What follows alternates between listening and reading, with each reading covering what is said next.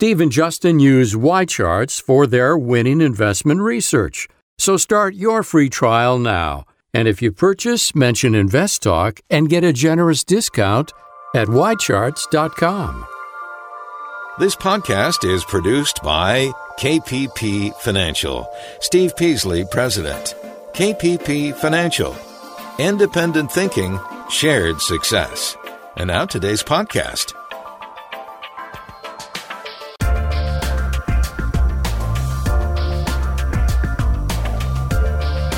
Good afternoon, everybody, and welcome to Invest Talk. This is our mm, Thursday. We're used to doing it on Mondays, but it's our Thursday, March or April 11th, 2019 edition of Invest Talk, and I welcome all of you to the show today. I'm uh, hopefully you will participate, come and join in on the conversation because that's really what this hour is about. It's a conversation with you uh, about what is on your mind, what is important to you when it comes to your money. And that's really what uh, our goal is each and every day is to help answer those questions. And we can do that by bringing up topics of our own to discuss, but ultimately we want to hear from you. We want to know what's on your mind. 888 chart 888 4278 is how you get through and ask your question on today's show. Now, our main talking point today is about the group of stocks that could make or break the market rally. And we're really going to be talking about small cap stocks. Small cap stocks. And small cap stocks are usually lower than, say, $5 billion in market cap. And they tend to be they're not the blue chips, right? They're going to be a little more up and down than your average stock that's out there. And if they're not doing very well, that is uh, uh, something to consider for the entire market, okay? And especially when it comes to earnings. So it's going to be very, very important to see where that goes. And we're going to talk a little bit more about that as well. But I want to hear from you. 888 chart is how you get through and ask uh, your question on today's show. I have also, let's take a look at the, the market today. We had a pretty modest uh, down day in the markets uh, overall. The Russell was, was down, like I said. The NASDAQ was down slightly. Transportation was up. That's a positive. Uh, commodities were down. Housing, surprisingly, was up today. Uh, you know, the, the interest rates on, on mortgages have come down and that certainly helped the market or helped the, the housing market. And I talked maybe three months ago about how higher interest rates are going to feed into a negative housing market. And you're starting to see those numbers come out. But what you're actually going to see probably over the next few months is actually these lower interest rates are going to now be a tailwind for the overall market. So that's really something that you need to uh, you need to understand about the market is it's looking forward right? And so that's why housing stocks have done pretty well this year, if you look. And you would say, well, the housing market's slowing. We talked about that. But really, housing stocks have been doing well since the end of October, while the overall market remains well below the levels of, of, of early October. So, uh, this, these, are, these little these these little correlations that happen in the marketplace are very important for you to understand where you can where you should be positioning your portfolio depending on the backdrop of the market. Now let's take a look at some market news. Uh, f- every penny of increase in the price of gasoline takes about a billion dollars out of the economic pie. And of course, when gas prices go up, there's a ripple effect. Uh, if you ever look at the correlation between gas prices, and UGA is a good symbol for this, the ETF, uh, and dollar stores, they tend to be inversely correlated. So when gas prices go up, what happens? Well, gas spending is a larger proportion of your lower income people, right? So if gas prices go up 20%, that's going to hit the budget of your low income uh, citizens much more than you will the wealthy.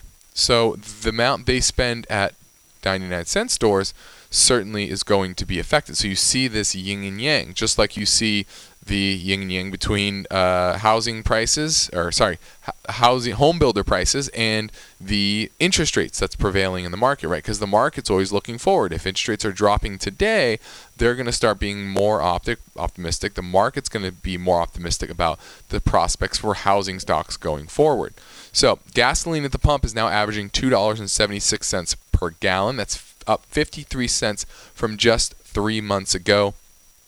It hit four dollars a gallon in San Francisco, and where is it the lowest though? Uh, Arkansas, two dollars and sixteen cents. The highest, Furnace Creek, California, five dollars and forty nine cents. The best day of week to fill up for gas, Mondays. Earlier in the week, most Americans fill up at 5 p.m. on Friday, right, to get out and go on their trip for the weekend. And that's usually when you pay more and you have to wait longer. Think that's a pretty interesting stat. Save a few dollars here and there, but certainly will help you over time. Now, there's more and more evidence of expanding retail ice age. Bed Bath and Beyond took a hit today.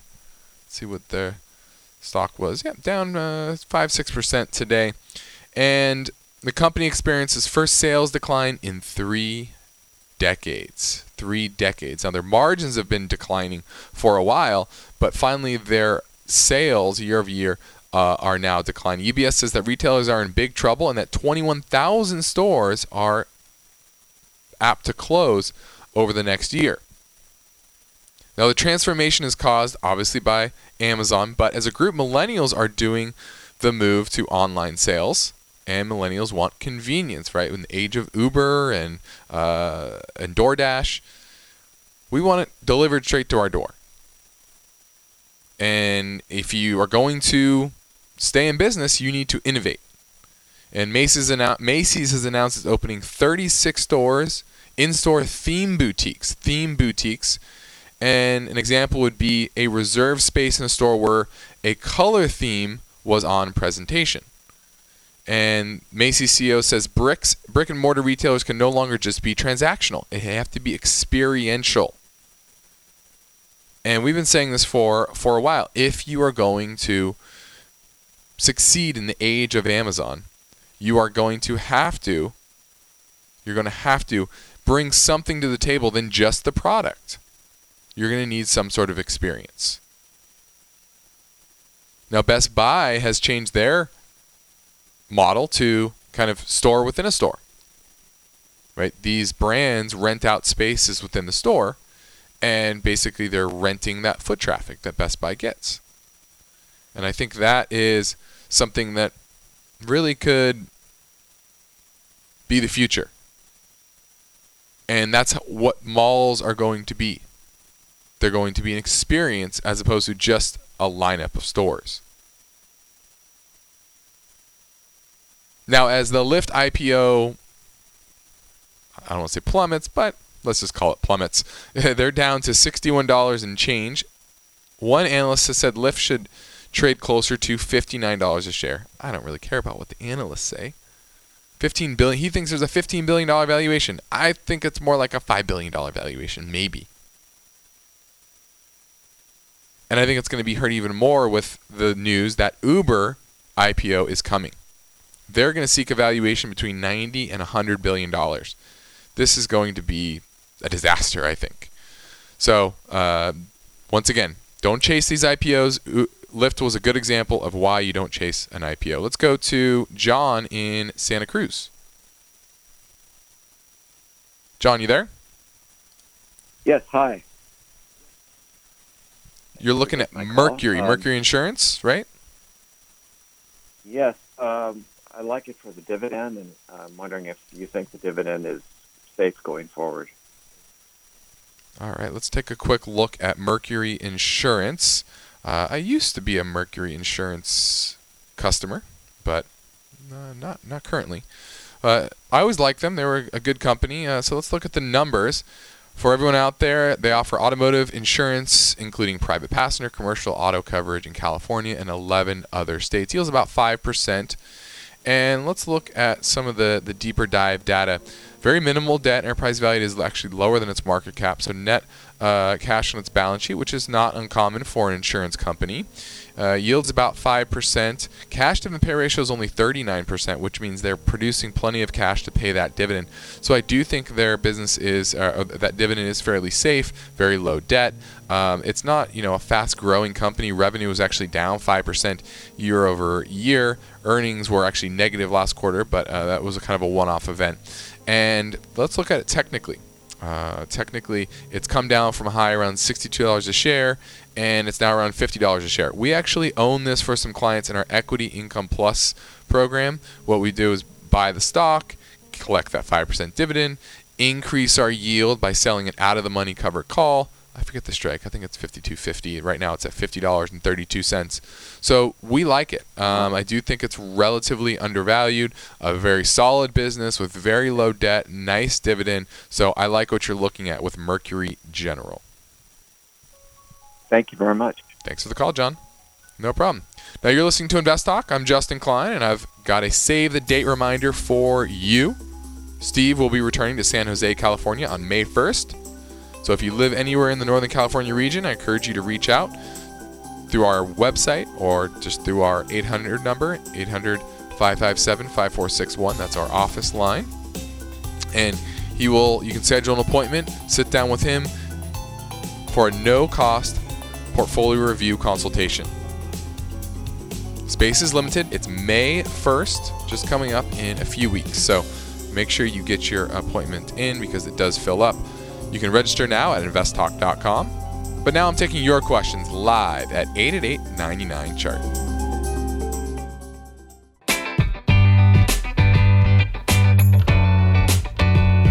It's a fast moving invest talk.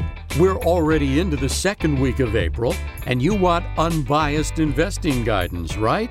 Of course you do, because it can help you achieve financial freedom. And Justin is here now, serving up that timely advice live. So step up with your questions. Call 888 99 Chart.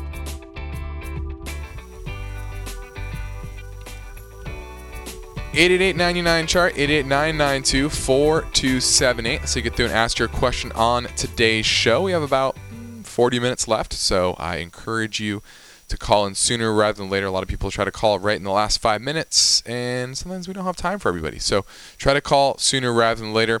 Now, our main talking point today is about the Russell 2000, and this is an extremely important index to follow to understand the direction and technical strength that it is having, uh, and it'll give you a strong indication of whether the next overall broad move in the market is going to be higher or going to be lower.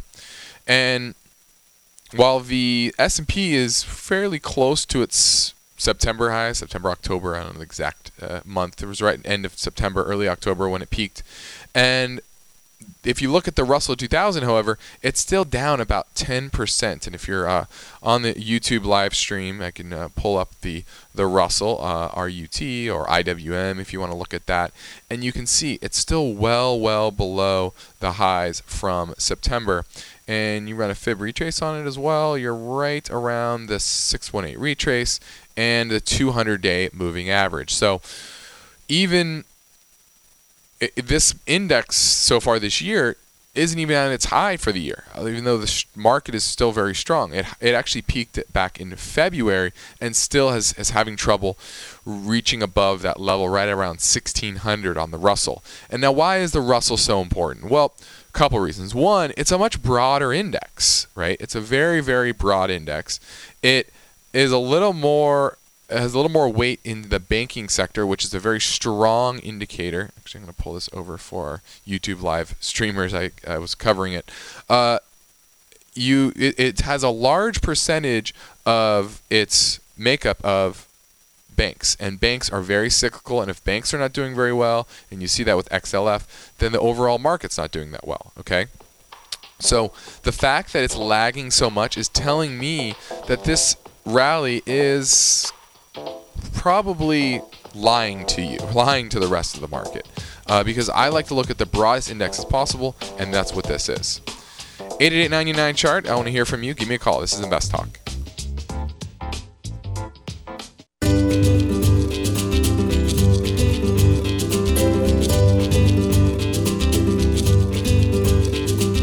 This is Invest Talk. Your decision making process can benefit from practical and unbiased advice if you consult with Steve or Justin. And on May 1st, Steve Peasley will be in San Jose to offer complimentary portfolio review consultations. So don't miss this opportunity. Register now at investtalk.com. Justin Klein is here now taking your questions. Call 888 99 Chart.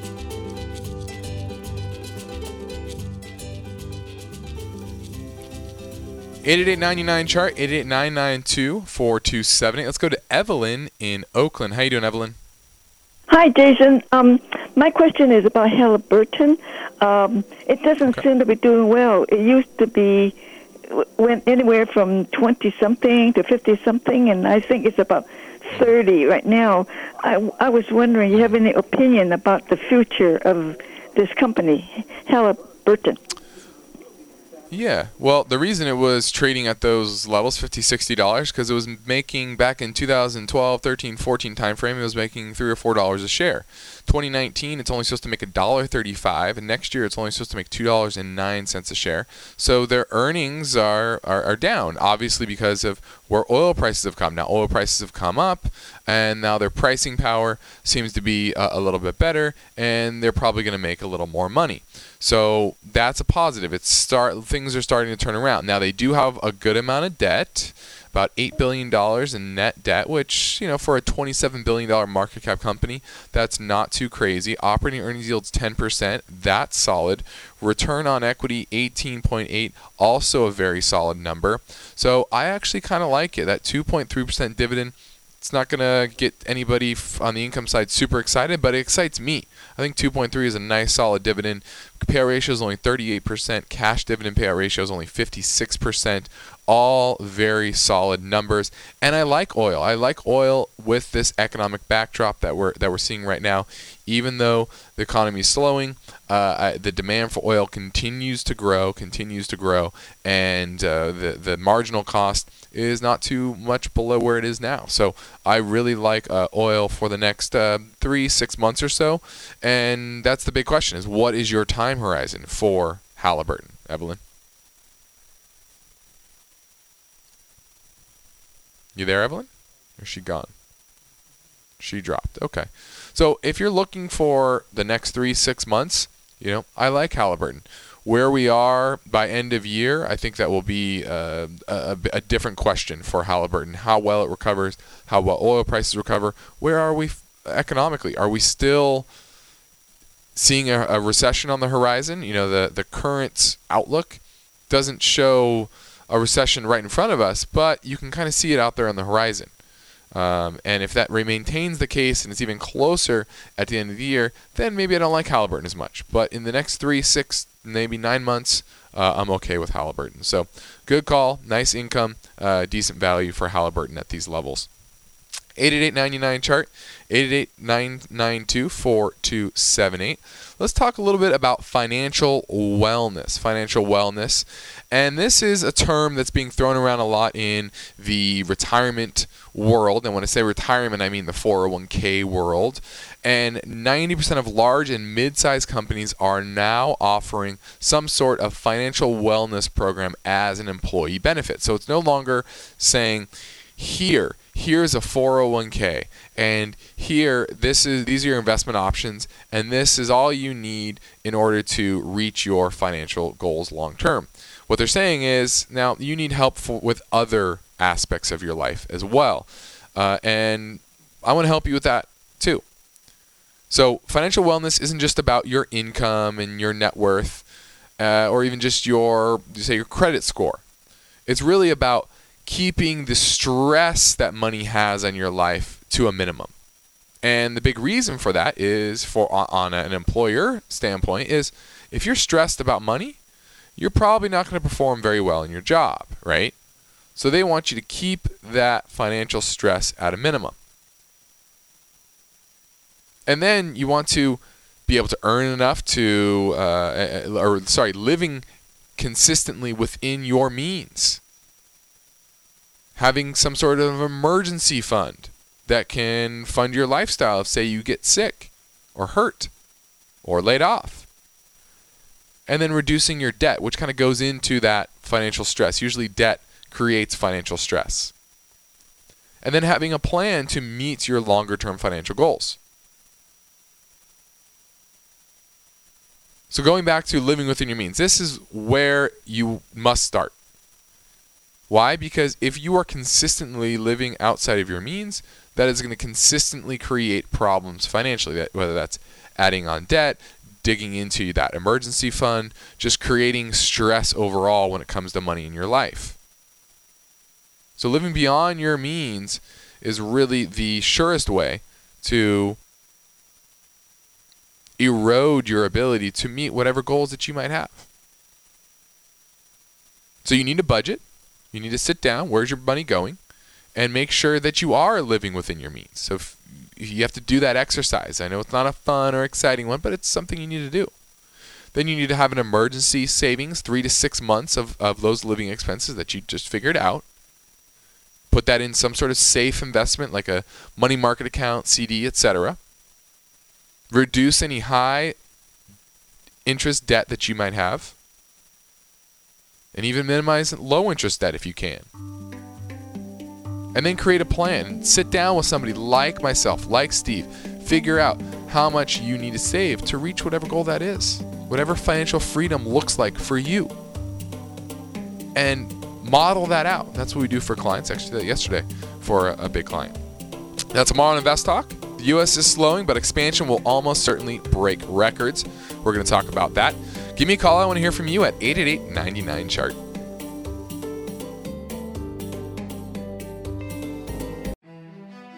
You know what my husband and I really want? I mean, after years of working and saving and investing, we want financial freedom. Financial freedom to do and live as we want, without worry. But our old 401k plan? It's out of date. It can't truly be working for us. You're listening to someone who would benefit from a personalized portfolio review the kind of unbiased advice and sensible investment strategies offered in a no cost preliminary consultation by KPP Financial.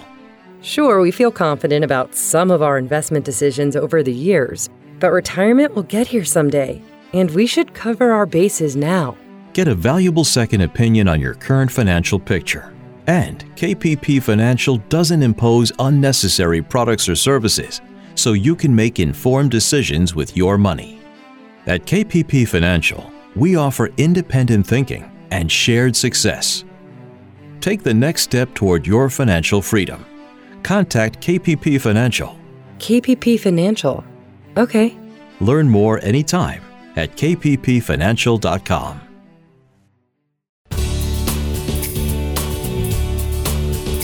This is Invest Talk, made possible by KPP Financial where they implement a very practical investing philosophy independent thinking, shared success. Learn more anytime at investtalk.com. And now Justin's here taking your calls, so step up with your questions 888 99 Chart.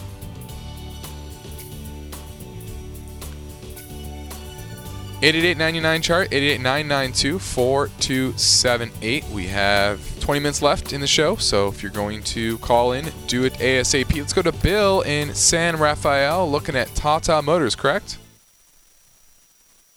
Uh, no. My question is regarding a inherited uh, portfolio of stocks. Oh okay. Go for it.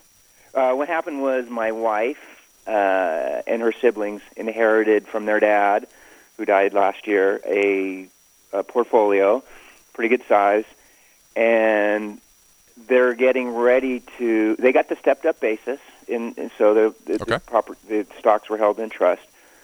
My question to you is: Are those stocks? You know, they they basically become theirs now. When they go to, mm-hmm. they want to sell to liquidate and distribute equally is that a is that a long term capital gain still, or is it because everything changed? Does that become a short term capital gain? I believe it's going to be if it's within 12 months of that step up. When did the, when did he pass away? Yeah, the, the step up happened in December. in December, uh, then Yep. I'm not an accountant, to be honest with you. So I, I actually haven't Okay. had never had that question, but I would imagine Yeah. that it would be uh, short term because of that Oh. stepped up basis, right? Because Okay. it's a new Okay. holder of that of that asset. Um, but once again, that's more of a Right. question for a CPA because we've we've never actually had that question. Right. Okay. Well, I'll find out. I'll, I'll check back with you when I when I get that answer from the CPA. yeah, that would be fantastic. I, I actually have never approached that uh, that that question to be honest with you. Um, Well, yeah, because the market's yeah, had a nice little run up here since the, basically Mhm. December twentieth, and so in a good sized portfolio, you know, that's that's a few a few dollars of capital gains they're looking at. Yeah, that's true, and you know, depending on where uh, they they stand on the the capital gains uh, uh, hit, you know, or, or, or their income level, uh, that could be a, a big difference. So definitely, I'll, I'll do, maybe I'll do some research on a break and try to figure that out, and I can uh, get back to you. Great. Thanks, Justin. Thanks for the call, Bill. Let's go to Rom in New Jersey. I think he's the one that's looking at Tata Motors, correct? Uh, yes, Justin. Uh, thanks for taking my call. Um, Thanks for so making my it. question to you, Justin. I- So I've been in this name for a while, uh, and I think I first did my purchase around the sixteen dollar mark, and then it went up, and then I and then I bought some more, and then it went down, and I bought a lot more again. But now it's had a nice run up. Uh, I still want to be long the name. They had a couple of issues with regard to uh, you know sales on their Jaguar Land Rover unit, as well as the whole Brexit fiasco and the overall market crash. But now looks like the company is turning around the corner. I wanted to get your take, both from a fundamental and from a technical standpoint, uh, on what you think about the name. If I'm looking at or holding it for at least another couple of years. Okay. Yeah, well, we actually uh, we do like the name uh, ourselves. We picked it up in our discipline equity strategy late last year. Um, so we do like that that value, relative value, and uh, technically it's gotten a lot better. Right? Its low was at ten dollars and twenty nine cents in February, and now we're at fifteen dollars and fifty nine cents. So you're talking uh, about a 50% rally from those lows, which is obviously uh, uh, fantastic. And a 50% rally from almost any level is going to give you a much stronger uh, technical picture. Now, on a weekly basis, you know, I like to s- s- step back a little bit. And on a weekly basis, you are into that 50 week moving average, which it's kind of found some resistance over the past. Uh, you know year year and a half or so. And so it's it's at a pretty strong inflection point i think. If it can break above this 50 week moving average which is going to be at $15.85 a share then I think this has much more room to the upside, probably into the high 20s, to be frank with you. Um, I think there's a lot more up, at least the low 20s. So um, I like the fundamental backdrop. I like the technical backdrop. Um, you know, I don't love the car industry, but I do like uh, the Indian economy, which is, uh, I think, performing. Uh, its trajectory is uh, going up as opposed to a lot of other emerging markets like China that's actually trajectory is going down. So uh, I like what you're looking at, and uh, I would continue to hold Tata Motors. Thank you so much, Thanks for the call, Ron. No problem. This is Invest Talk. I'm Justin Klein, and I understand that many investors can experience fear when they are unsure of how much their portfolio uh, is at risk, depending on many factors. Right? The market has dozens, if not hundreds, of different factors to consider. Also, how does it fit in context to your retirement strategy or your financial freedom strategy? So, my advice is to take our free risk questionnaire at investtalk.com. Steve and I will be able to use those results and compare that to your portfolio and figure out which, what works best for you. Are you taking too much risk? Not enough risk? Where do you lie? Are you doing it just right? You won't know until we help you figure it out. Our show is well underway, and we are taking your questions live at 888 99 Chart. This is Invest Talk, made possible by KPP Financial, where each Friday subscribers to the KPP Premium newsletter receive a concise and highly informative summary of the week's financial and investment news, sent directly to their inbox. It really does give you a week that was roundup in a quick read. It also offers a look ahead and various process and term explanations that will be interesting to every investor. So you should be thinking about subscribing. You'll get targeted value formatted for fast consumption when you become a KPP Premium newsletter subscriber at investtalk.com. The Invest Talk Radio and podcast continues now. The phone lines are open.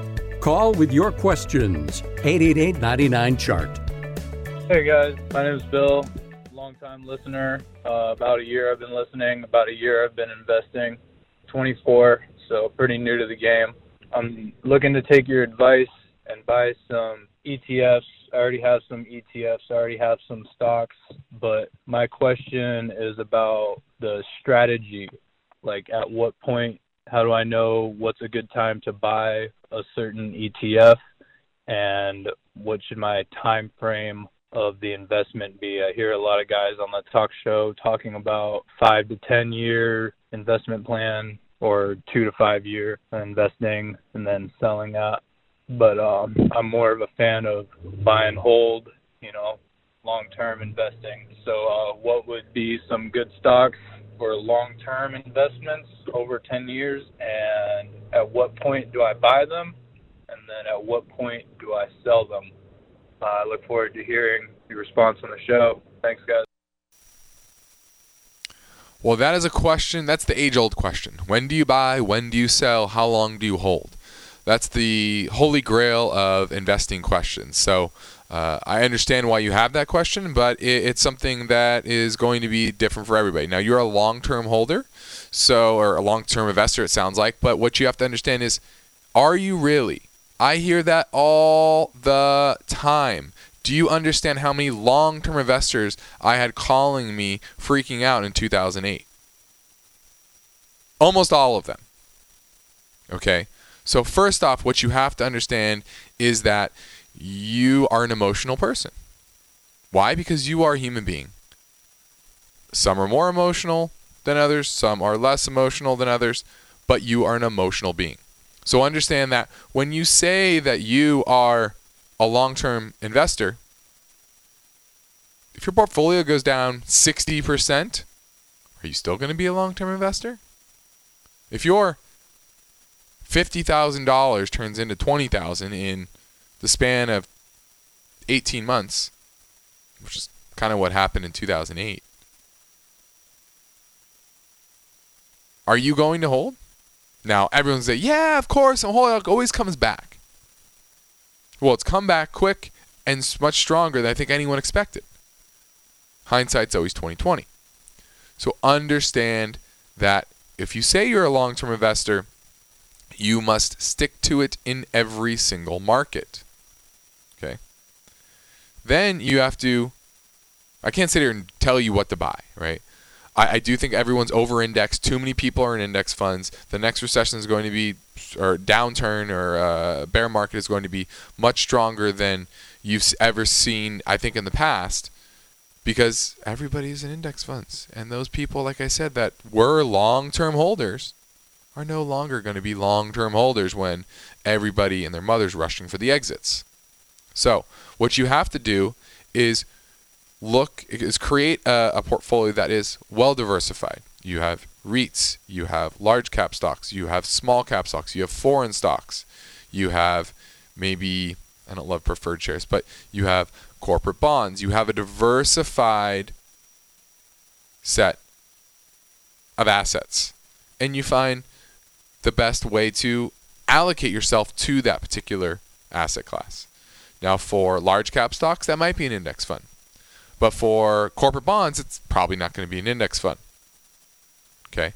So understand the difference, understand yourself, and stay diversified and stay investing consistently. Dollar cost average in every single couple weeks, month, whatever that is and stick with it. And if that's the strategy, if you want to be a long term investor, that's what you got to do. Okay? Now, if you want to earn above average returns, probably not the best strategy, but you're going to have to be more hands on.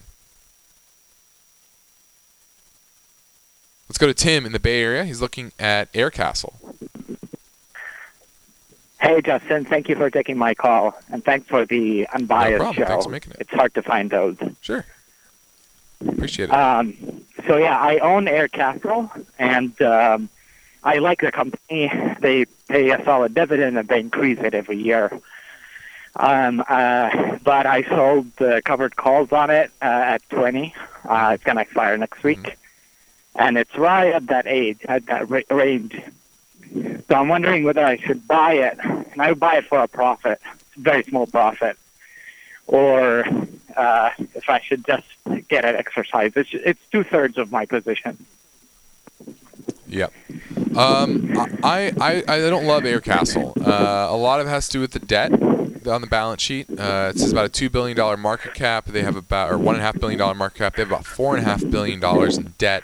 And technic and, and it's while they're increasing their payout ratio, their cash flow isn't supporting that. So they're gonna have they're they're having to continue to add to their debt level which I don't like. And if you're uh, watching our YouTube live stream, you see I have YCharts up, and you see the upward trajectory since 2015. I can go back even further. Let's go back 10 years. Yeah, uh, since over the past decade, it's just that continues to go higher and higher and higher, and they're continuing to add debt to pay this dividend. So I don't think this dividend is sustainable long term, because no dividend is can be funded forever with just debt.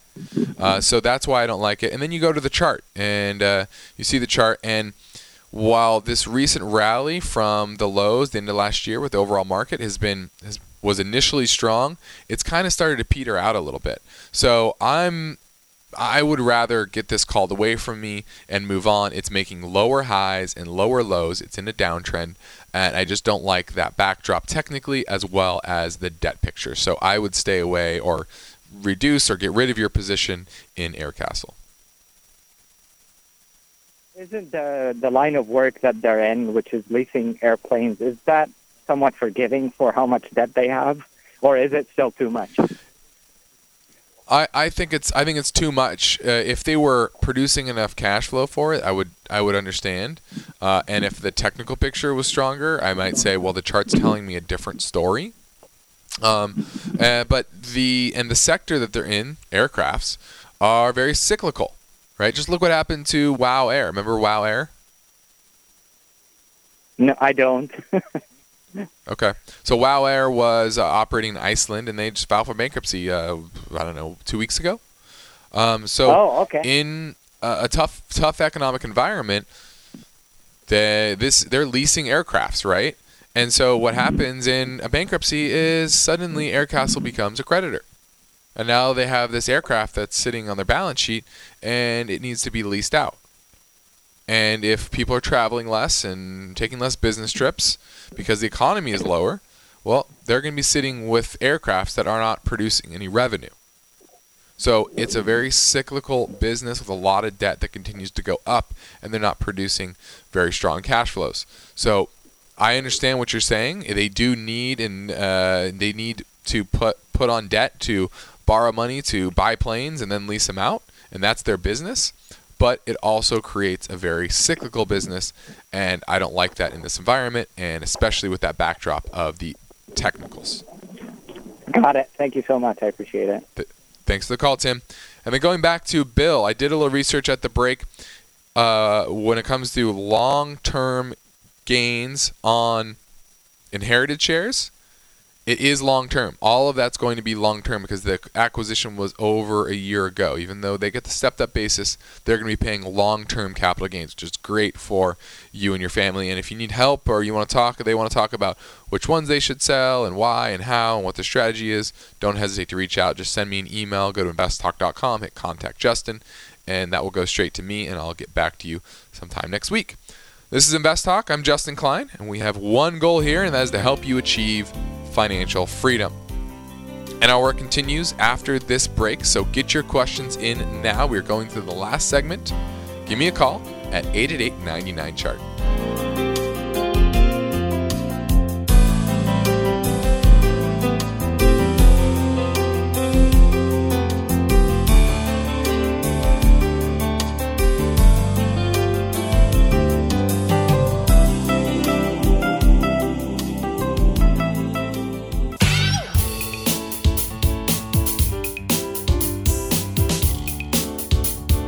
Next Invest Talk, according to a Federal Reserve Vice Chair, the U.S. is slowing, but expansion will almost certainly break records.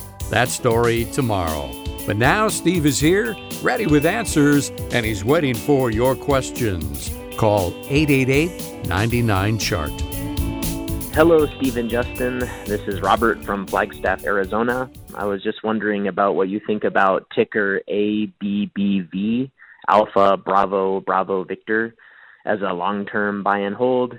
I like the dividend, and what you've taught me about the payout ratio makes me think that it's probably sustainable, but I was hoping I could get your thoughts before I pulled the trigger. Anyway, I appreciate everything you do. Thanks. All right, he's looking at AbbVie, ABBV. They develop Humira, pharmaceutical biologic treatments for rheumatoid arthritis, psoriasis, and Crohn's disease. Yields about 5.2%. Their payout ratio is 98%, which is a little high, but their cash dividend payout ratio is 43%, which is rather on the low side. So they produce plenty of cash flow to pay out that dividend, which I like. And the reason I like to use the cash flow because earnings can have kind of one-off events right? One off random things that change uh, the earnings trajectory. Now, earnings are expected to be $8.69 this year versus 290 or sorry, 791 last year and $9.43 next year. So, certainly positive growth trajectory. I like that. Let's look at their debt levels because you look at a long term investment. I want to know are they burdened with a lot of debt? Uh, about $25 billion, or $35 billion, excuse me, in net debt outstanding on their balance sheet. Return on assets about 8%.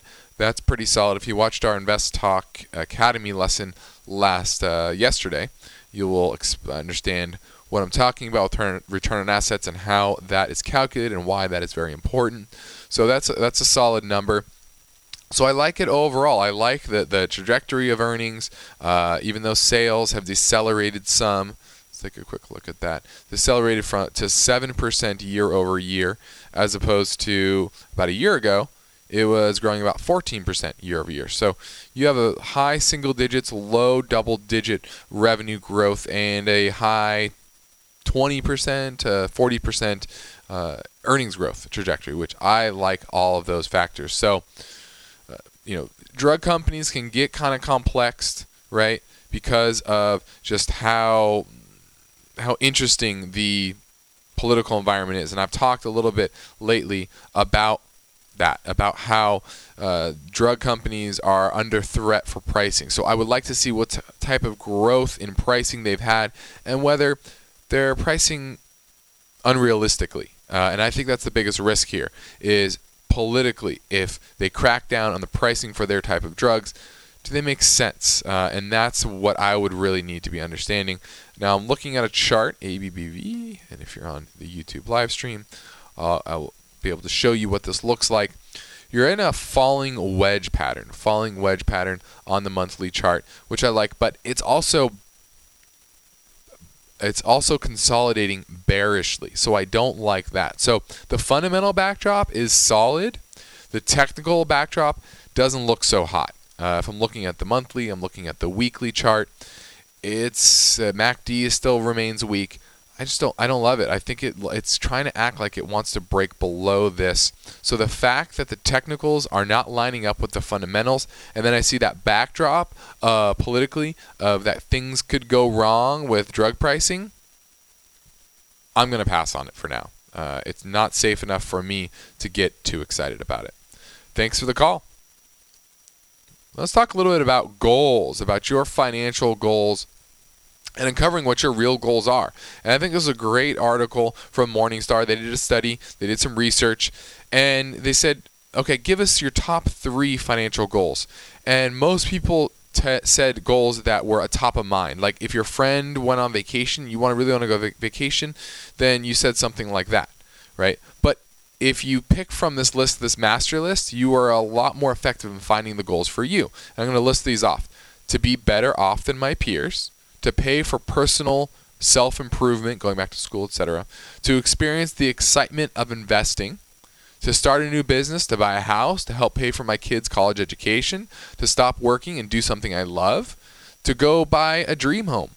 to relocate in retirement, to care for my aging parents, to give to charity, to feel secure about my finances in retirement, to feel secure about my finances now, to leave an inheritance to my loved ones, to retire early, to pay for future medical expenses, to not be in financial burden to my family as I grow older, older, and to manage my debt.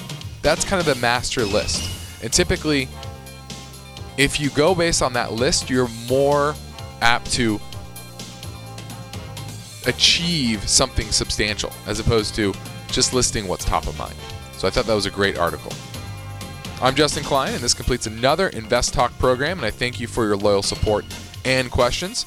Tomorrow is Friday, and Steve will share his highlights from the KPP Premium Newsletter.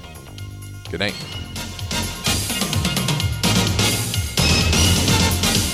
Because of the nature of the interactive dialogue inherent in the format of this program, it's important for the listener to understand that not all comments made will apply to them specifically. Nothing said shall be taken to be investment advice, or shall statements on this program be considered an offer to buy or sell securities. Such advice is rendered solely on an individual basis and at times will require that the investor review a prospectus before investing. Invest Talk is a copyrighted program of Klein Pavlis Peasley Financial, a registered investment advisor, which retains all rights. For more information regarding KPP's investment advisors, call 1 800 557 5461. Steve Peasley is president and Justin Klein, chief executive officer of Klein Pavlis Peasley Financial. And they thank you for listening and welcome your comments or questions on our 24 hour listener line at 888 99 Chart.